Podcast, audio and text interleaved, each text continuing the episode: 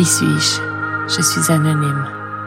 Être bisexuel dans un corps de femme, grande, mi-quarantaine, cheveux courts, visage aux traits anguleux, expression de genre fluide. Et dans ma tête, aveu, il y a un cul ouvert. Je vous accueille, je vous reçois. Vous êtes ici, assis sexe-ci, posez-vous, respirez et écoutez. Et si vous aimez ce que vous entendrez, likez, disséminez, cotez, partagez. Merci.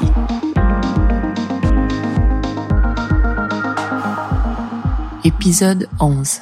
L'histoire de Jonas. Version slow sex.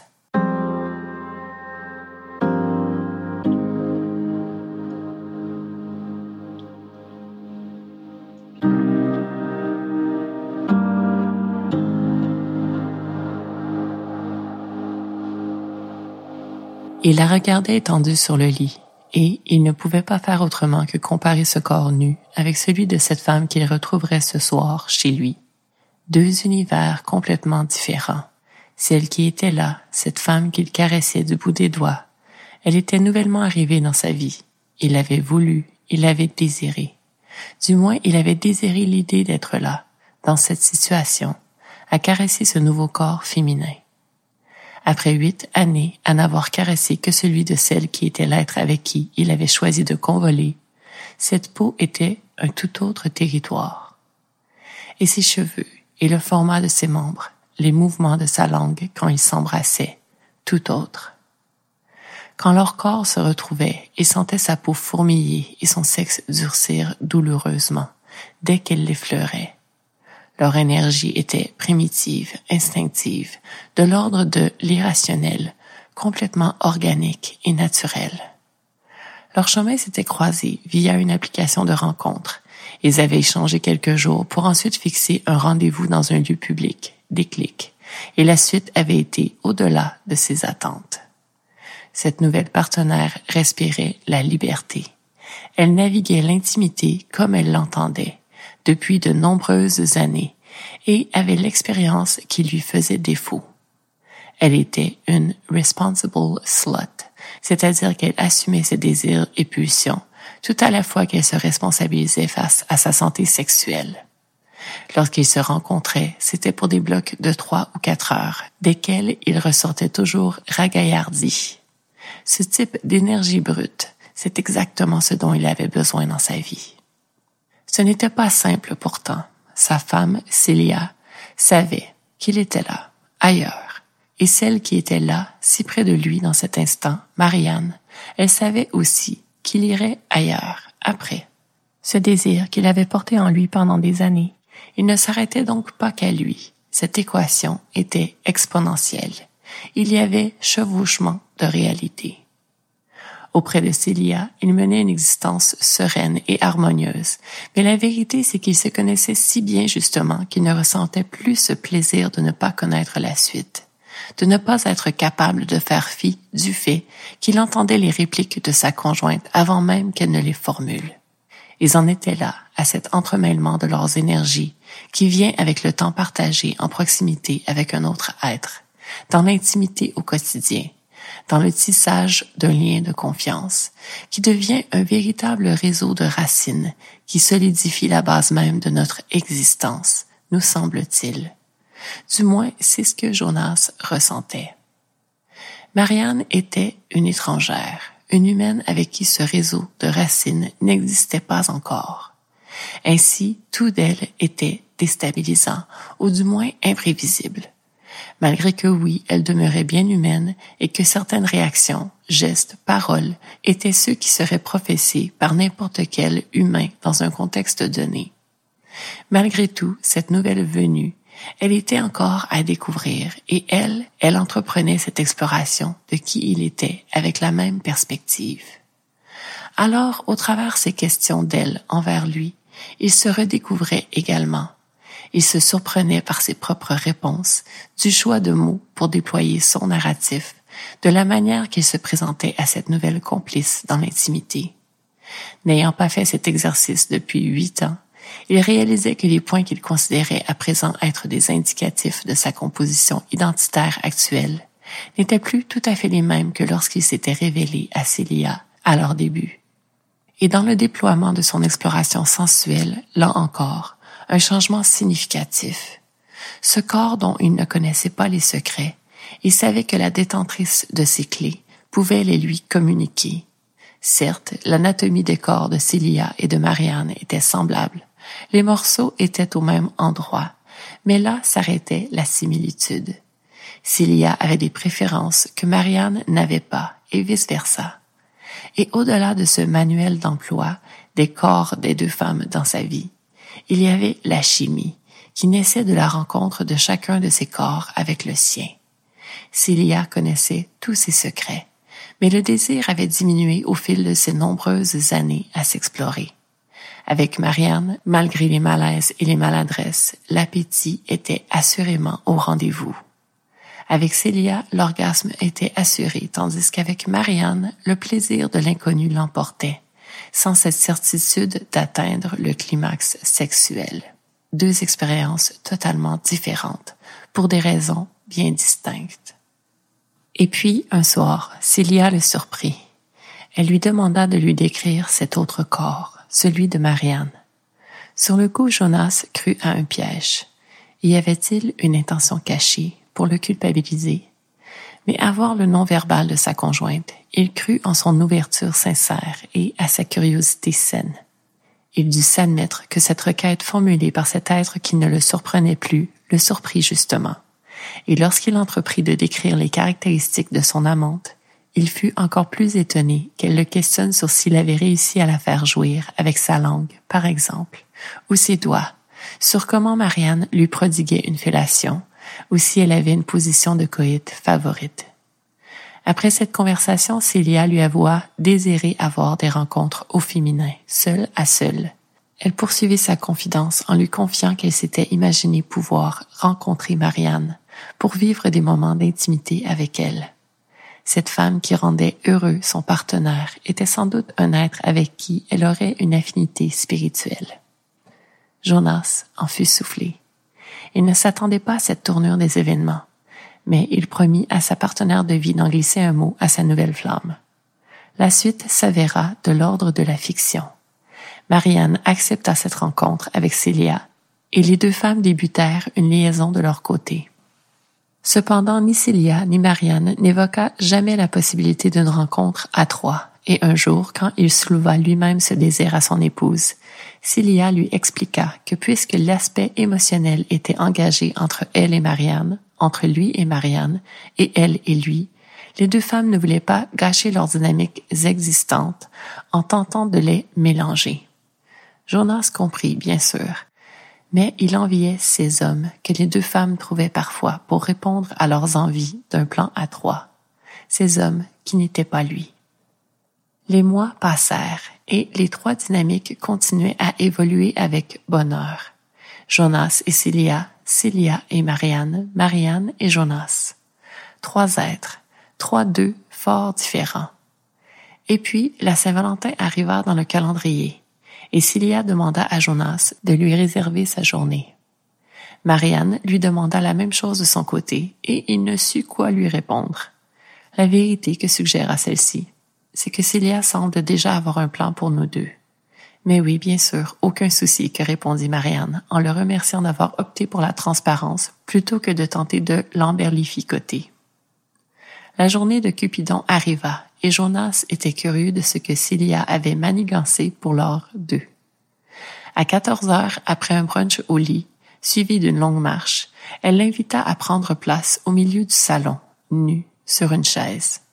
Elle lui recouvrit les yeux d'un bandeau opaque et anima l'espace des chants de Dead Can Dance. Il l'entendit marcher jusqu'à la fenêtre qui ouvrait sur leur cour. Ce jour d'hiver était étonnamment doux, et la brise courut sur son corps comme une langue rafraîchie par un glaçon l'aurait fait. Reste immobile aussi longtemps que tu le pourras, pour toute parole. Elle commença à le caresser du bout de ses doigts, à hauteur des épaules, puis sur sa poitrine, et, quoi, comment, il aurait pu jurer qu'une troisième main venait de l'effleurer à l'intérieur de sa cuisse. Il devait avoir mal perçu. une nuque à son visage, la texture des cheveux de Célia, son odeur, et puis la pointe de mamelon à ses lèvres. Mais cette fois, l'odeur de Marianne Son sens de la vue dérobée hallucinait-il?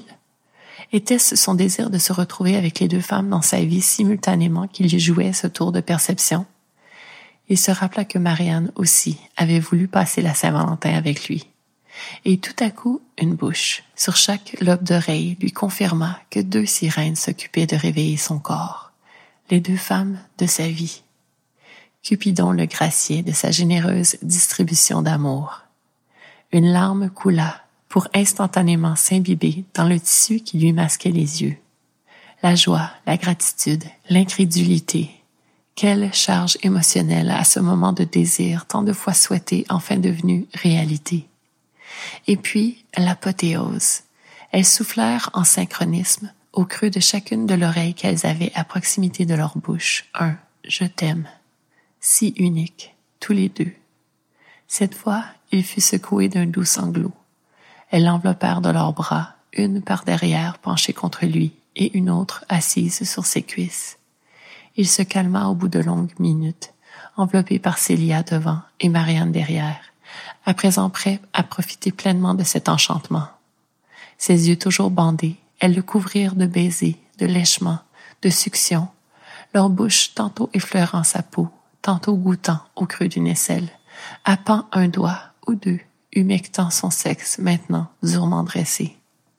Le bandeau tomba, intentionnellement, et ce qui suivit s'avéra d'une beauté saisissante.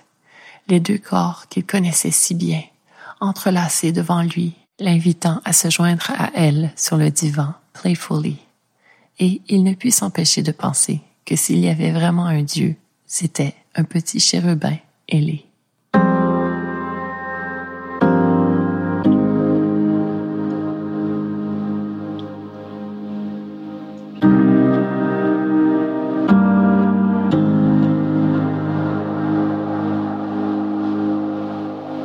De cette histoire tout juste narrée émanent plusieurs dynamiques intimes. Et comme le veut ma tradition, il est arrivé ce moment de l'épisode où un terme sera mis en vedette dans ce segment qui joue le rôle de zone de décompression tout à la fois que d'être un lien propre à chaque épisode. Ce terme reflètera l'une de ces dynamiques intimes, tout à la fois qu'il fasse partie de ces mots qui me sont venus au travers les années pour décrire des éléments de ma navigation de l'intimité je pondrai peut-être une nouvelle annexe pour vous présenter ce vocabulaire qui m'est venu au travers les années. Mais pour l'heure, je vais me limiter à vous présenter un de ces mots, donc, le terme qui m'inspire au point de m'y attarder avec vous. Et croyez-moi, que de nombreux bagages ce mot à quatre lettres transporte-t-il dans sa soute. 2. Tel que retrouvé dans cet extrait du récit. Les mois passèrent et les trois dynamiques continuaient à évoluer avec bonheur. Jonas et Célia, Célia et Marianne, Marianne et Jonas. Trois êtres, trois deux fort différents. Dans mon vocabulaire personnel, un deux avec un D majuscule pour le marquer d'une certaine déférence est, comme je l'ai mentionné à la toute fin de mon épisode précédent, ouvrir les guillemets, cette paire d'individus qui se rencontrent dans une équation intime plutôt fondamentale et décident de partager des expériences liées à la sexualité, à la sensualité, au jeu, tout en entremêlant leur corps émotionnel, au degré qu'ils sentent être le sweet spot pour maintenir le plaisir et l'équilibre. Fermez les guillemets.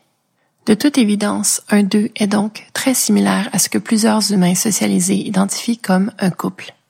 Le dictionnaire de l'Académie française en ligne définit le couple comme étant deux êtres humains unis par amour ou par mariage et ajoute que, par analogie, c'est également deux personnes unies par un sentiment commun ou par un intérêt qui les porte à agir de concert.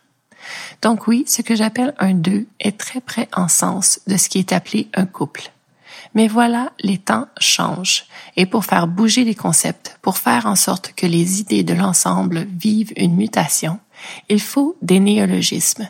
Un néologisme étant soit une création terminologique nouvelle ou, par extension, un terme déjà existant, auquel on donne une signification différente de celle qui est en usage, ce qui est le cas de mon deux.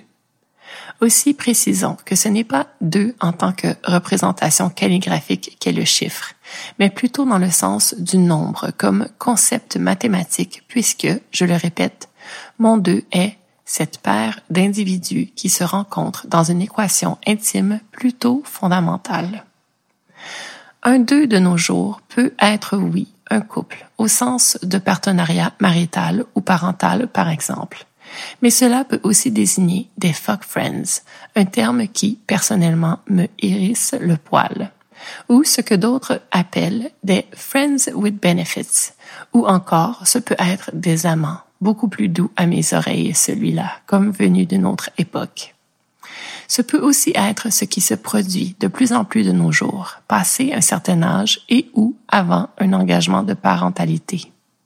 Une rencontre entre deux individus qui sont prêts à tisser un lien qui inclut de l'intimité physique selon leur disponibilité en temps, mais également leur disponibilité émotionnelle. J'en suis venue à créer ce terme ombrelle qu'est le deux dans mon vocabulaire personnel, parce que tous les autres termes, ils ne correspondaient pas à ce que je vivais avec ces gens avec qui je connectais. Je n'étais pas en couple avec eux, ni n'étions-nous simplement que des amants. Je voulais signifier toutes les qualités différentes et particulières de tous ces liens établis entre ces individus entrant dans mon intimité et moi-même. Et le deux m'est venu comme une dynamique fondamentale, simple et évidente, mais surtout comme née d'une rencontre unique entre deux unicités individuelles. Le deux remonte à des mythes d'origine importants, Adam et Ève étant le grand classique dans notre culture. Dieu, ce créateur ultime, constate qu'Adam, créé à son image, mais seul de son espèce, a besoin d'une présence plus concrète à ses côtés, donc Ève près d'Adam, le premier d'eux, mythe d'origine. Mais pour moi, c'est le mythe d'Aristophane qui donne sens à mon concept du deux dans l'intimité. Si vous le pouvez, allez retrouver ce discours dans le banquet de Platon, dans lequel cet orateur, Aristophane donc, explique qu'à l'origine, les humains étaient de forme sphérique, à quatre bras, quatre jambes, deux visages et deux appareils génitaux et que cette humanité comportait trois sexes. Le sexe mâle ayant deux organes masculins, le sexe femelle ayant deux organes féminins et l'androgyne ayant un organe féminin et un masculin. Cette espèce s'enorgueillit au point d'en venir à penser pouvoir détrôner les dieux de l'Olympe.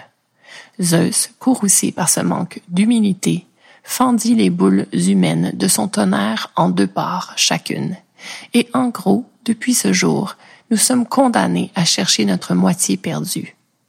Cette idée que quelqu'un existe sur la planète et que la rencontre avec cet être suscite ce sentiment ultime de complétude, ce mythe rédigé environ 385 ans avant Jésus-Christ, la capture dans tout son idéalisme et dans tout son fatalisme. Trouver un être avec qui nous avons une compatibilité intime, physique et émotionnelle suffisante pour superposer pendant un certain temps nos lignes du temps, c'est recréer un deux. Et remarquez mon choix de terme ici, recréer et non créer. Pourquoi recréer plutôt que créer? Parce qu'à l'origine, la nature nous a créés, être de sens, et que notre machine de sens est conçue pour partager l'intimité nous ne sommes pas faits pour exister seuls. Est-il possible de le faire? Oui, bien sûr que oui. Serions-nous alors la meilleure version de nous-mêmes? Non, bien sûr que non. Nous devons exister les uns avec les autres et recréer le deux pour nous offrir une nourriture incomparable afin de donner un sens à toute cette existence, tel que suggéré dans le mythe d'Aristophane.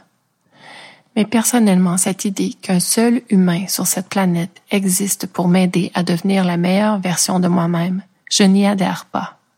Parce qu'en plus des deux intimes, il y a aussi tous ces deux que nous recréons avec chaque individu qui croisera notre chemin, de l'étranger à un membre de famille.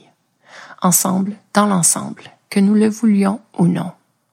Auditeurs de la slow sex, poursuivons dans cette plongée conceptuelle qu'est le deux et vous, auditeur de la petite vite, retrouvez-moi là où je plongerai plus en profondeur dans l'impact des dynamiques intimes dans ma propre existence.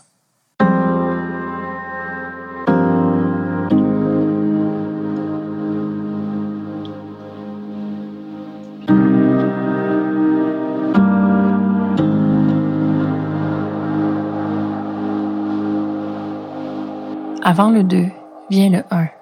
Nous naissons seuls et nous mourrons seuls. Notre conscience, de notre premier cri jusqu'à notre dernier souffle, comme une manifestation de notre individualité. Et entre les deux événements, notre naissance et notre mort, il y aura tant et tant de connexions différentes, cependant que le lien fondamental à établir est celui face à nous-mêmes.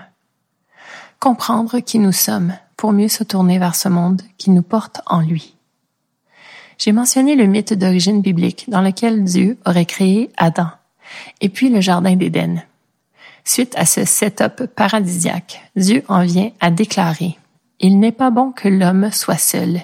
Il faut que je lui fasse une aide qui lui soit assortie. Et pouf, à partir d'une côte extraite d'un Adam mis par Dieu pour procéder à cette opération d'achèvement de la création, la femme est façonnée, Ève. Adam la rencontre et déclare qu'elle est la chair de sa chair. Selon le récit biblique, du moins. Bref, le un devient ainsi le deux. Au travers de cette épopée de la création, connue par beaucoup d'humains sur cette planète depuis des siècles et des siècles, si nous revenons à la description des événements du Jardin de l'Éden, plus précisément au verset 8 du chapitre 2 de la Genèse, ce premier livre de l'Ancien Testament, il est dit que Dieu fait pousser au beau milieu de ce paradis sur terre l'arbre de la vie et l'arbre de la connaissance du bien et du mal. Ce deuxième étant ce fameux arbre dont Dieu défend à Adam de manger les fruits sous peine de mort. La connaissance, ce mot, tel qu'il existe dans la langue française. Prenons-le pour ce qu'il est. Co-naissance. C-O, trait d'union, naissance. Nous naissons seuls, et cet arbre dont les fruits changèrent le cours de notre condition humaine, supposément, était celui de la connaissance du bien et du mal. Et lorsque l'on y réfléchit, c'est tout à fait logique. Imaginez-vous seul dans ce monde, comme Mowgli ou Tarzan ou Adam. Vous êtes humain, seul de votre espèce. Comment en viendrez-vous à distinguer le bien et le mal, à les connaître pour ce qu'ils sont, l'un l'autre, au contact des autres espèces animales, comme dans les histoires de Walt Disney, les loups, les ours, les oiseaux et les serpents vous parleraient pour vous aider dans votre processus d'interprétation de ces deux concepts opposés et complémentaires que sont le bien et le mal. Donc Dieu aurait dit à Adam, lorsqu'il était solo dans ce jardin, Ne mange pas les fruits de cet arbre, sinon tu deviendras passible de mort. Et ensuite, il crée Ève, parce qu'il déclare qu'il ne soit pas bon pour Adam d'être sans aide. Aide étant le terme utilisé dans ma Bible de Jérusalem, chapitre 2, verset 18, livre de la Genèse toujours. Une aide pourquoi? Adam est clouless, planté lui-même dans l'Éden, parmi tous les végétaux et les animaux créés par Dieu. Et Dieu décide qu'Adam a besoin d'aide. Intéressant. Le deux est créé lorsque Ève en vient à exister à son tour, et Adam lui passe le message de l'interdiction de manger le fruit de l'arbre de la connaissance du bien et du mal. Et la suite est légendaire. Mais en fait, qu'en savez-vous vraiment? Savez-vous précisément ce que répond le serpent à Ève qui lui explique quand il lui demande pourquoi Adam et elle ne mangent pas de tous les fruits de tous les arbres de l'Éden? Comme dans un film de Walt Disney dans lequel les animaux parlent avec les humains, que si Adam et elle mangent le fruit de l'arbre de la connaissance, ils mourront. Genèse toujours, chapitre 3, versets 4 à 7. Ouvrir les guillemets. Le serpent répliqua à la femme, Pas du tout, vous ne mourrez pas, mais Dieu sait que le jour où vous en mangerez, vos yeux s'ouvriront, et vous serez comme des dieux qui connaissent le bien et le mal. La femme vit que l'arbre était bon à manger et séduisant à voir, et qu'il était cet arbre désirable pour acquérir le discernement. Elle prit de son fruit et mangea. Elle en donna aussi à son mari, qui était avec elle, et il mangea. Alors leurs yeux à tous les deux s'ouvrirent et ils connurent qu'ils étaient nus. Ils cousirent des feuillages de figuier et se firent des pagnes. Fermez les guillemets. Donc, résumons. Dieu crée Adam, le plante dans un jardin de merveilles et lui spécifie qu'il peut tout faire sauf manger le fruit de l'arbre de la connaissance du bien et du mal. Ensuite, ce même Dieu qui le place dans cette situation de mindfuck crée la femme comme aide, cette femme qui en vient à discuter avec le serpent, animal faisant lui aussi partie de la création de Dieu, rappelons-le, qui lui apprend que par le fruit interdit, Adam et elle en viendraient à distinguer le bien et le mal, et donc à se rapprocher des capacités des dieux par l'acquisition du discernement. Notez ici la subtilité. Pas de se rapprocher de la capacité de Dieu, mais plutôt des dieux. Ce serpent du récit biblique aurait-il également les écailles trempées dans la mythologie grecque? Et tout à coup, nous nous retrouvons un peu investis dans le récit d'Aristophane, cité dans le segment précédent, dans lequel les boules humaines en sont venues à se penser aussi fortes que les dieux de l'Olympe. Tout ça par le fruit de l'arbre de la connaissance du bien et du mal. Ô si désirable discernement. Donc, connaissance, co-naître. Adam et Ève qui ouvrent les yeux après avoir mangé le fruit de cet arbre de la connaissance du bien et du mal. Le nouveau-né qui ouvre ses yeux au monde qui l'entoure le mort qui tire sa révérence finale lorsqu'on lui ferme les yeux sur ce monde duquel il vient de se soustraire. Le un qui devient le deux pour définir le bien et le mal. Cet état de non-confrontation à tout ce qui requiert du discernement si l'on est seul, mais cette constante déstabilisation si l'on est placé parmi les autres. Et si je me réfère au mythe d'origine du récit biblique, c'est pour revenir à cette individualité que Dieu aurait d'abord voulu pour l'humain, très clairement. Ce premier humain, créé à son image, apparemment. Intéressant. Et puis, malgré qu'il le soit, créé à son image, ce premier humain, Dieu en vient à créer la femme comme aide pour Adam.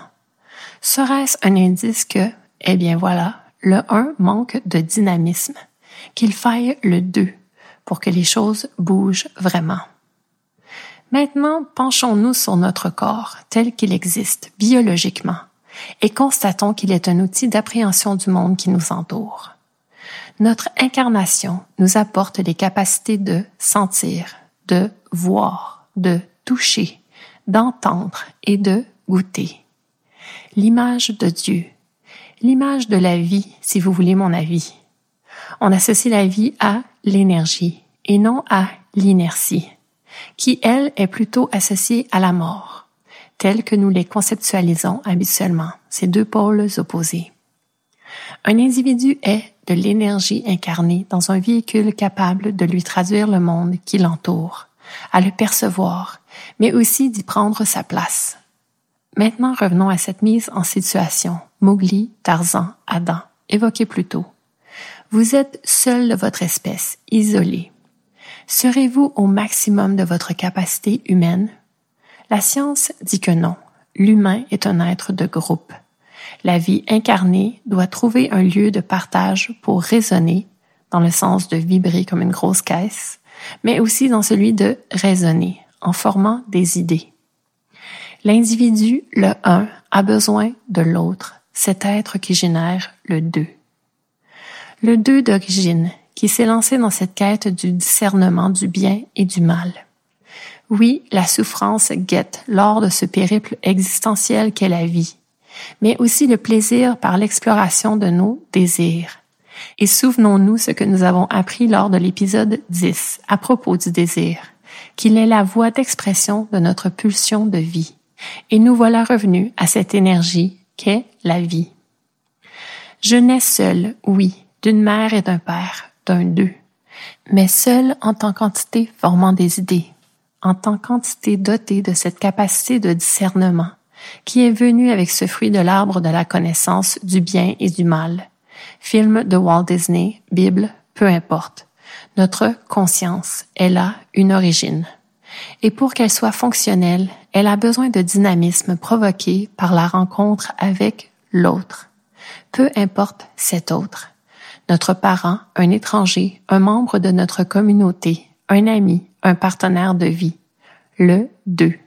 Mais pour que cette rencontre soit fructueuse, ne faut-il pas d'abord avoir fait un peu le tour de notre propre un? Je revois ce pauvre Adam, clueless, planté dans le jardin d'Éden. L'idée d'introspection ne lui est jamais venue, par manque de temps d'y arriver par lui-même sans doute, mais aussi par manque de nécessité. Étant dépouillé de discernement, il existait, un point c'est tout, inconscient même d'être planté dans le paradis terrestre. Dieu provoqua le dynamisme en créant Ève. Par ce deux est venu l'écho, la discussion, la communication. Le serpent s'est adressé à Ève, Ève en a parlé avec Adam. Boum, tenter une action, provoquer du mouvement, une poussée vers une expérience. Mais pour expérimenter dans un deux, il faut d'abord bien se connaître, naître à soi-même. Reconnaître comment nous avons été affectés par une expérience X ou Y, plonger dans cette résolution introspective, cette analyse et aller de l'avant, sans mieuxter, viser la version améliorée de nous-mêmes. Donc, l'humain a besoin des autres humains pour se découvrir, se construire, se réaliser, cela ne signifie pas ne pas se soucier des autres humains en ne prenant que ce qui sera avantageux du point de vue de l'ego, en ne rien offrant en retour. L'être vaniteux et centré sur lui-même ne fera qu'endiguer sa souffrance existentielle. Un autre personnage biblique est venu nous en avertir. Jésus, avec son Aimez-vous les uns les autres. Et d'autres maîtres spirituels avant lui, et d'autres maîtres spirituels après lui. Aimez-vous, aimez. Un état de libération dans cette existence de souffrance qu'est cet amour. Entourez-vous de gens avec qui vous êtes en sécurité émotionnelle. Bâtissez des deux qui vous font sentir bien et ancré, au sens communautaire, pour mieux faire ce travail d'introspection si nécessaire à votre évolution. Et quand des deux plus déstabilisants sont générés par certains humains que vous croisez ou qui ont été placés sur votre chemin, comme des membres de famille par exemple. Cherchez à ressentir cet amour, cette ouverture ultime, ce pardon fondamental qui vient avec la réalisation que cet être souffre, ayant été placé dans cette même situation de souffrance existentielle que vous. Et je conclurai ce segment en revenant à ce pourquoi ce balado existe, l'intimité. J'ai dit dans mon épisode zéro, celui de mon introduction à vous, que l'intimité est la forme la plus puissante de communication. Le un sans le dynamisme du deux ne peut évoluer et la possibilité de cette évolution passe en très grande partie par la communication. Exprimer notre ressenti, le traduire à cet autre, pour mieux l'aider à comprendre comment nous nous positionnons dans ce monde, et vice-versa. Écouter l'autre pour mieux l'aider à comprendre comment elle se positionne dans le monde l'entraide, cette intention existentielle même du récit d'origine biblique. Dieu créa une aide pour cet humain solo planté au milieu de l'Éden. Communiquer aurait pour étymologie la même source latine, communicare, qu'un autre mot de notre langue, celui-là ayant été le plus ancien des deux à n'en être né, communier. Encore une référence biblique qu'est ce communier, mais du Nouveau Testament, qui signifie recevoir le sacrement de l'Eucharistie. Manger le corps du Christ, la chair de notre chair, Ève tirée d'une côte d'Adam, pour peut-être nous rappeler d'aimer, tout simplement, et d'accepter cette aide que nous procure l'autre, cet autre qui est une part importante de ce que nous sommes. Rituel de réabsorption de cette part de nous-mêmes pour mieux constater tout ce que cette présence de l'autre représente dans nos existences. Et cela mène au deuxième sens de communier selon mon dico Robert 2006. Être en union spirituelle, rien de moins. Et puis, revenons à connaissance. Si vous me permettez, revenons au récit d'origine biblique une toute dernière fois, premier juré, au chapitre 4, verset 1, plus précisément. Après que Dieu ait réalisé que le deux humain qu'il avait créé est allé à l'encontre de son interdiction, on peut lire L'homme connut Ève, sa femme. elle conçut et enfanta. Donc, dans ce récit fondateur, connaissance comme acquisition du discernement, mais aussi connaissance comme intimité sexuelle. Intéressant. L'intimité est la forme la plus puissante de communication. Nous, machines de sens, ici pour appréhender ce monde, avec l'aide de l'autre, en communiquant, en communiant. Souffrir, oui, mais aussi goûter à l'amour, par le pardon né du simple fait de notre condition humaine, mais l'amour aussi par ce corps à l'image de Dieu, de la vie si vous voulez mon avis, ce corps d'énergie. Goûter à l'amour par le partage dans l'intimité, cette communion ultime, cette forme de la communication la plus puissante. Naître à soi-même pour mieux vivre dans ce monde, le un qui devient le deux, l'amour, qui dit mieux.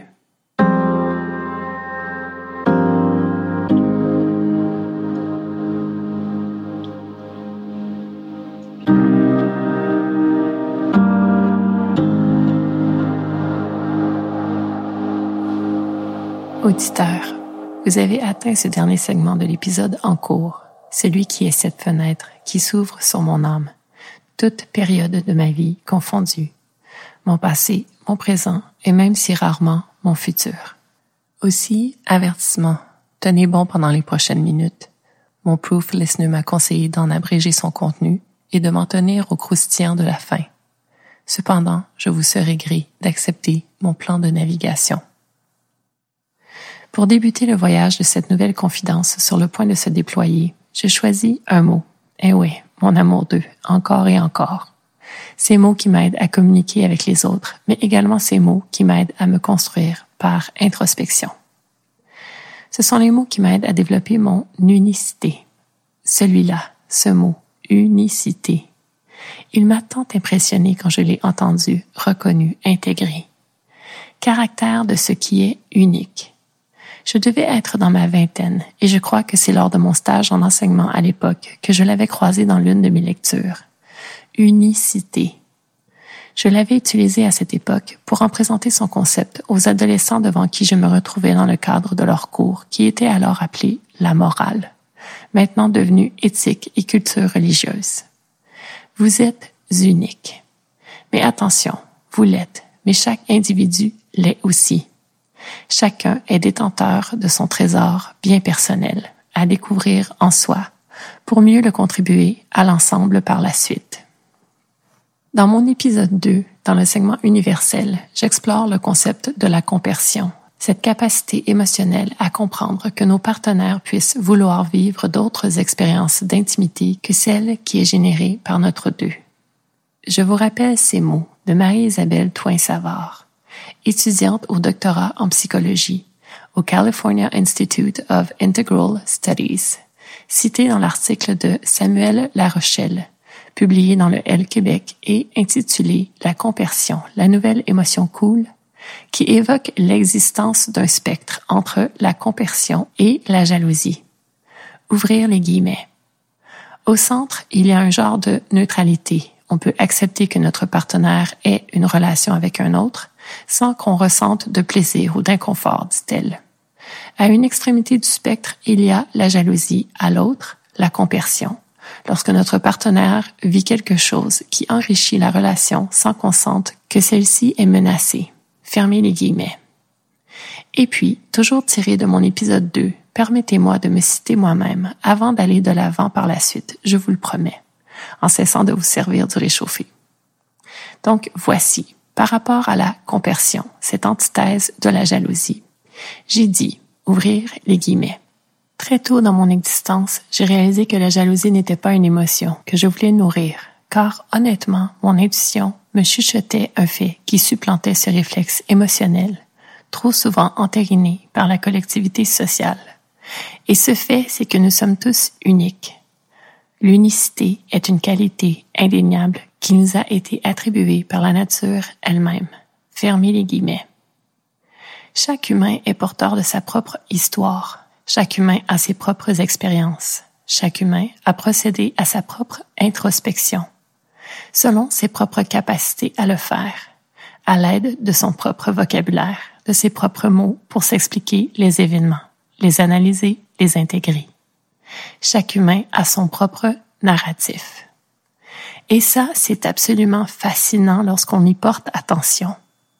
Je reviens au fait que chacun soit détenteur de son trésor bien personnel, à découvrir en soi, pour mieux le contribuer à l'ensemble par la suite. Réfléchissez aux humains qui vous entourent présentement, ceux qui font partie de votre vie, par choix ou par obligation. Prenez un instant pour réfléchir à ce pourquoi certains se démarquent des autres à vos yeux et qu'au contraire, certains vous paraissent moins lumineux. Très simplement, cela a à voir avec ce qu'ils ont choisi de faire avec leur unicité. Se sont-ils responsabilisés? Ont-ils pris le taureau de leur exploration bien personnelle par les cornes, pour le mieux, avec une attitude positive et persévérante, en passant au travers les défis de la vie, en développant leurs capacités? Ont-ils quelque chose à en dire de ces expériences d'exploration intérieure? Quelque chose de bien particulier? quelque chose qui touche à leur vulnérabilité, pour se traduire tout à la fois en resplendissement de leur humanité, parce qu'ayant passé au travers le feu du défi, pour en ressortir plus fort en tant qu'individu? Dans mon cas, dans ma quête personnelle, puisque ce concept d'unicité s'est consciemment développé en moi, j'ai également développé cette capacité à apprécier ces porteurs de trésors qui se sont responsabilisés face à leurs conditions humaines.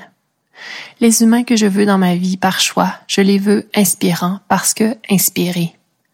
Mes amitiés, cette famille choisie, mais aussi les gens avec qui je partage mon intimité sexuelle et émotionnelle. Et dès ma séparation en 2014, dès les débuts de mes explorations intimes, ce sont des humains de cette trempe que je voulais comme partenaire. Sur mon premier profil Tinder en 2014, à la recherche de partenaires pour les plaisirs du corps et de l'esprit. Et cela s'est avéré. À rebours, je peux constater à quel point mes rencontres qui se sont développées en connexion dans le temps pour perdurer, ce fut avec des humains qui comprennent consciemment ou inconsciemment leur responsabilité face au développement de leur unicité. Ce sont des humains qui sont passés au travers le feu des défis que la vie leur a servi pour en ressortir plus forts. Ce sont des êtres résilients. Ce sont des êtres qui comprennent souvent que le temps est une denrée rare et que c'est à nous de choisir comment l'investir pour le mieux. Parce que ces humains qui développent leur unicité, ils ne perdent pas beaucoup de leur temps. Bien sûr, ils suivent le rythme des nombreuses obligations de base pour exister dans notre société, métro, boulot, dodo. Mais ce sont ces êtres qui semblent générer des heures d'extra dans leur journée, en lisant, en créant, en s'impliquant, en contribuant. Ce sont ces humains qui pourraient mourir demain matin avec la satisfaction de dire qu'ils ont existé, qu'ils ont fait autre chose que subir, que s'encrouter, que regarder la télé. Ce sont des humains animés par l'énergie de la vie. L'unicité est donc ce un fondamental à cultiver en nous-mêmes pour favoriser la rencontre avec l'autre et ainsi générer un deux encore plus dynamique, encore plus fascinant. Parce que oui, il me fut donné de croiser des humains dans l'intimité qui n'avaient pas eu cette impulsion de développer leur unicité, des êtres qui avaient choisi de ne pas faire ce travail de développement personnel par manque de courage, par manque de discipline. Passer au travers le feu de la vie implique connaître la souffrance, revenir à notre condition bien humaine. Plonger dans ces bobos, en faire le tour pour ainsi mieux les nommer et les démasquer. C'est aussi ça l'unicité, cette unicité qui est notre responsabilité. Écrire sa propre histoire, ne pas répéter celle d'un autre par manque de vécu, ni en inventer une par manque de force de caractère un être qui fait le travail véritable, sweat and tears. C'est ce que je veux comme partenaire intime. Maintenant, revenons aux deux, à ce concept que je vous ai présenté plus tôt, à cette paire d'individus qui se rencontrent dans une équation intime plutôt fondamentale et décident de partager des expériences liées à la sexualité, à la sensualité, au jeu, tout en entremêlant leur corps émotionnel au degré qu'ils sentent être le sweet spot pour maintenir le plaisir et l'équilibre. Depuis mes premiers flirts, j'ai généré de ces deux. Dans mon souvenir, le premier deux intime de ma vie fut créé avec un jeune garçon qui était dans ma classe de maternelle. Ce deux, c'est ma capacité à fantasmer qui l'a généré. Et bien sûr, il ne s'est jamais concrétisé dans la réalité. Dans ma tête de fillette, nous habitions une belle maison plein pied, aux lignes modernes, aux murs fenêtres. Et à côté de cette habitation, il y avait un enclos où deux chevaux à la robe noire paissaient. Dans mon fantasme de la maison moderne avec enclos aux chevaux, nous nous embrassions chastement, ce garçon et moi, en version adulte de nous-mêmes. Ce deux, il comblait mon besoin d'imaginer une existence heureuse. Il m'apportait du plaisir, une satisfaction, selon ce que je connaissais de l'existence socialisée d'alors. Les adultes qui m'entouraient vivaient en couple, dans une maison. Pourquoi ne pas choisir mon partenaire de vie et le planter dans ce décor qui m'apportait beaucoup de paix? Pour ne pas jouer à Dieu à 4-5 ans en créant mon propre Éden avec mon propre Adam, dans ma tête, tout était possible. Et cette capacité à rêvasser, à fantasmer, elle m'apportait beaucoup de bonheur. C'est cette capacité qui a généré d'autres deux fantasmés dans les années qui suivirent, jusqu'à mon premier amoureux, mon premier deux réel, mon premier baiser échangé, à l'été de mes 13 ans celui-là qui m'a également brisé le cœur à la fin de la belle saison, pour me faire expérimenter ma première peine d'amour. Et de cette toute première expérience de deux intimes jusqu'au moment où débuta ma relation avec celui qui est le père de mes enfants autour de mes 25 ans, plusieurs tentatives de deux, selon le modèle de couple de ma société pré-2014. Mes deux se créaient et se démantelaient, démantèlement souvent initié par moi.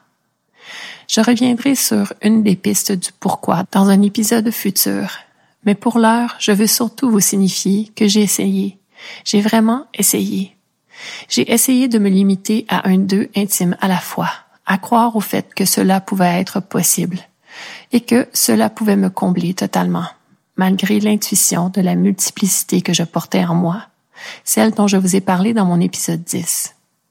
Et lorsque je fus frappée par l'épiphanie dans l'autobus en septembre 2013, événement aussi mentionné dans mon épisode 10, je pris la décision de revenir à mon 1 pour mieux replonger dans le monde afin de générer plusieurs deux intimes simultanément. Mais attention, ce n'était pas une quête de gourmandise insatiable. Je considère avoir toujours été généreuse et attentionnée envers tous les partenaires intimes qui ont croisé mon chemin le temps de notre connexion, à la teneur de notre connexion. J'ai toujours été un être réactif, par texto par exemple, et je le suis aussi avec mes amis, mes proches. Pour moi, c'est une marque de considération, et ce n'est qu'un exemple. Aussi, je crée du temps pour les gens dans ma vie. Je porte en priorité mes liens en fonction de la teneur réelle de nos échanges. Très peu de conversations météo pour moi. Je veux vibrer et je veux permettre aux autres de vibrer sur cette planète pour nous entraider, nous écouter, nous soutenir dans le sens communautaire et nourrissant du terme. Donc, généreuse de mon temps et généreuse de mon écoute. Dans les premiers mois de mon célibat nouvellement retrouvé en 2014, après dix ans de monogamie exclusive et d'autres monogamies précédant cette décennie, j'ai cherché des individus avec qui créer des deux intimes simultanément. Fin octobre 2014, un premier être né homme, donc 6. Fin novembre, un deuxième homme 6. Début décembre, un troisième. Mi-décembre, une soirée avec une femme 6 s'avère sans lendemain. Et puis le premier partenaire intime trouvé se révèle un menteur compulsif, tandis que je constate que le deuxième est un jaloux insécure ayant simulé la compersion. Le troisième, quant à lui, décide de reprendre le deux avec une femme qui avait été sa partenaire de vie jusqu'avant notre rencontre. Fin janvier maintenant, j'avais l'impression de retourner à la case départ. À la mi-février, le troisième est encore là, mais malgré qu'il ait rafistolé le deux avec sa partenaire intime principale, je ne suis qu'une partenaire secondaire.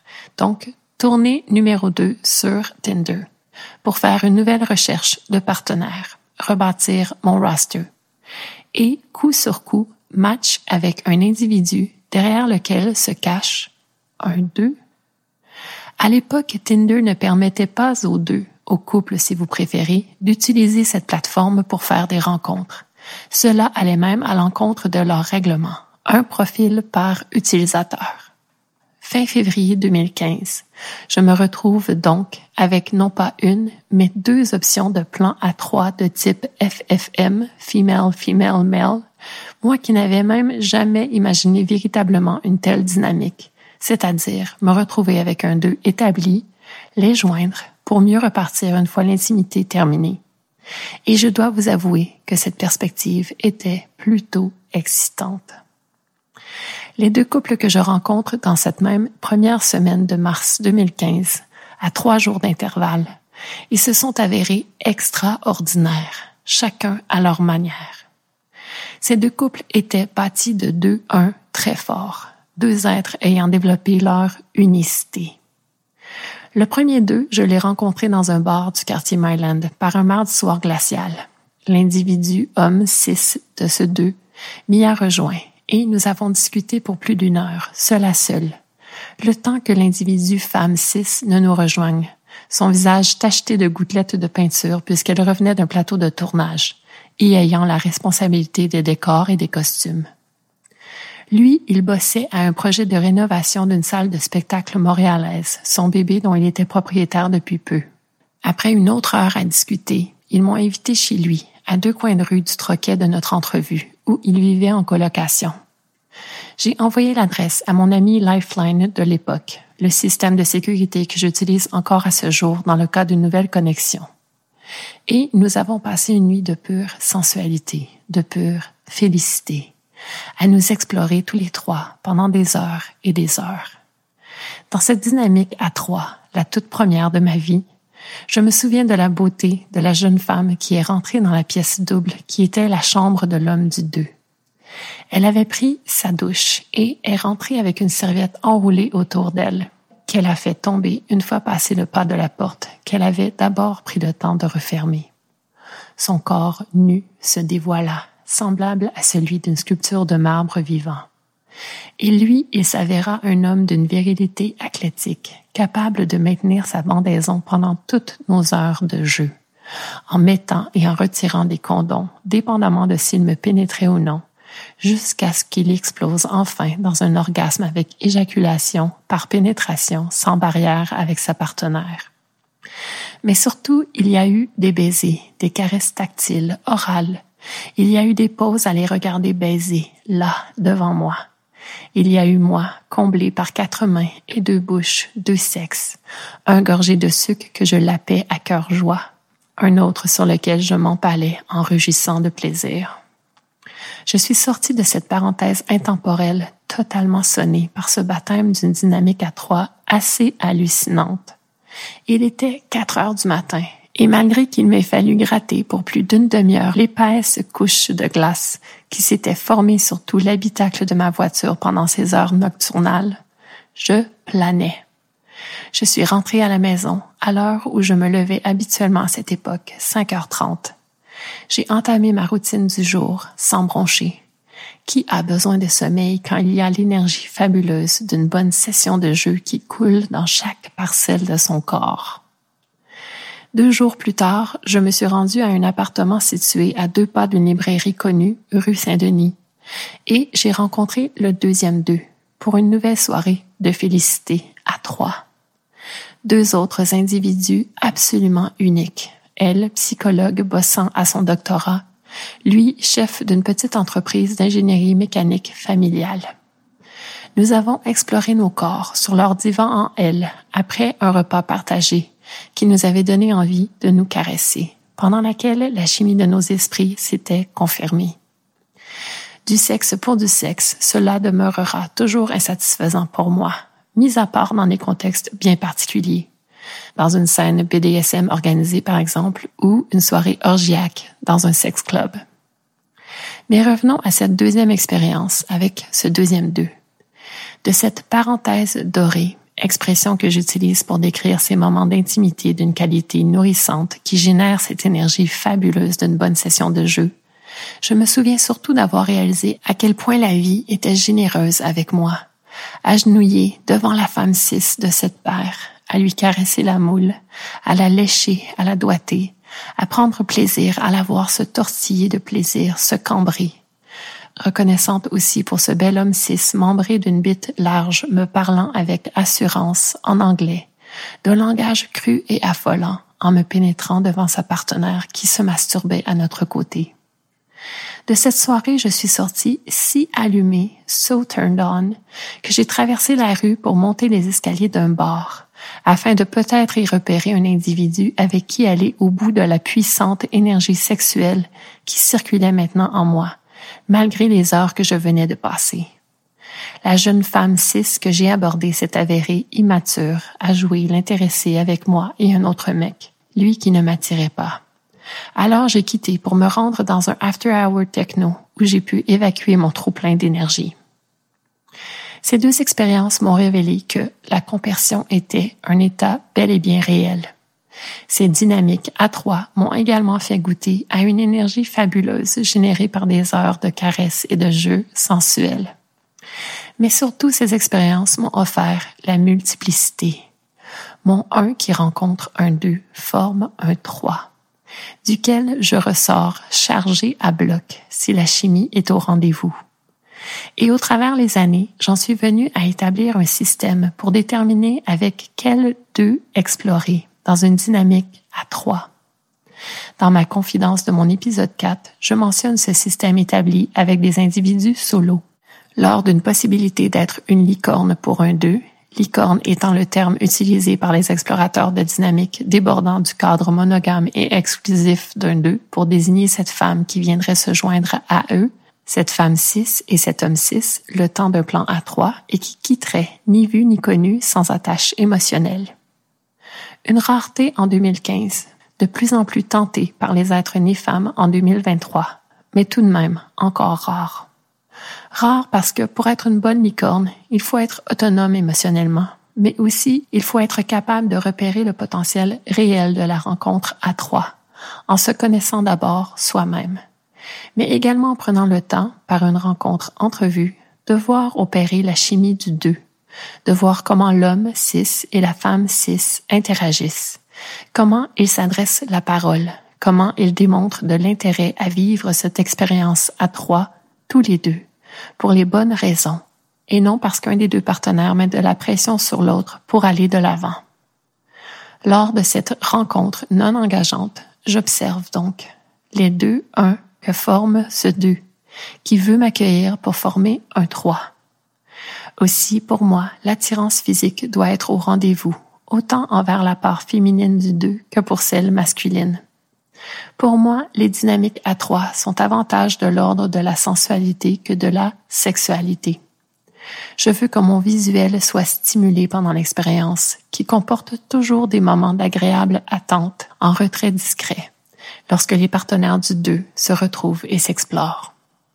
Les plans à trois sont en lenteur, en déploiement, en rigolade, loin des scènes créées par la pornographie commerciale. Et avec les deux, il y a toujours des boundaries que je dois respecter en tant qu'invité.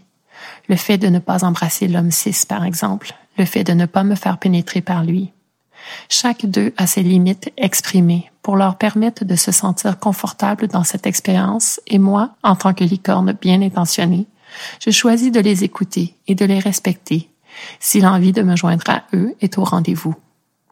Bref, beaucoup de subtilités qui me font m'éloigner du simple fait que, dans cet épisode, il fut question du deux fondamental recréé par la rencontre d'un individu avec l'autre dans l'intimité mais je trouvais intéressant de conclure avec le fait que pour s'épanouir dans un deux, il faut d'abord se sentir en connexion avec son un avant tout, connecté avec soi-même. De là, oui, des deux intimes, et qui sait, parfois aussi des trois, des quatre, des bah, vous comprenez le principe? Connais-toi toi-même, co-naître, naître à soi-même, le un, connaissance. Devient le deux. Voilà bien une boucle de boucler.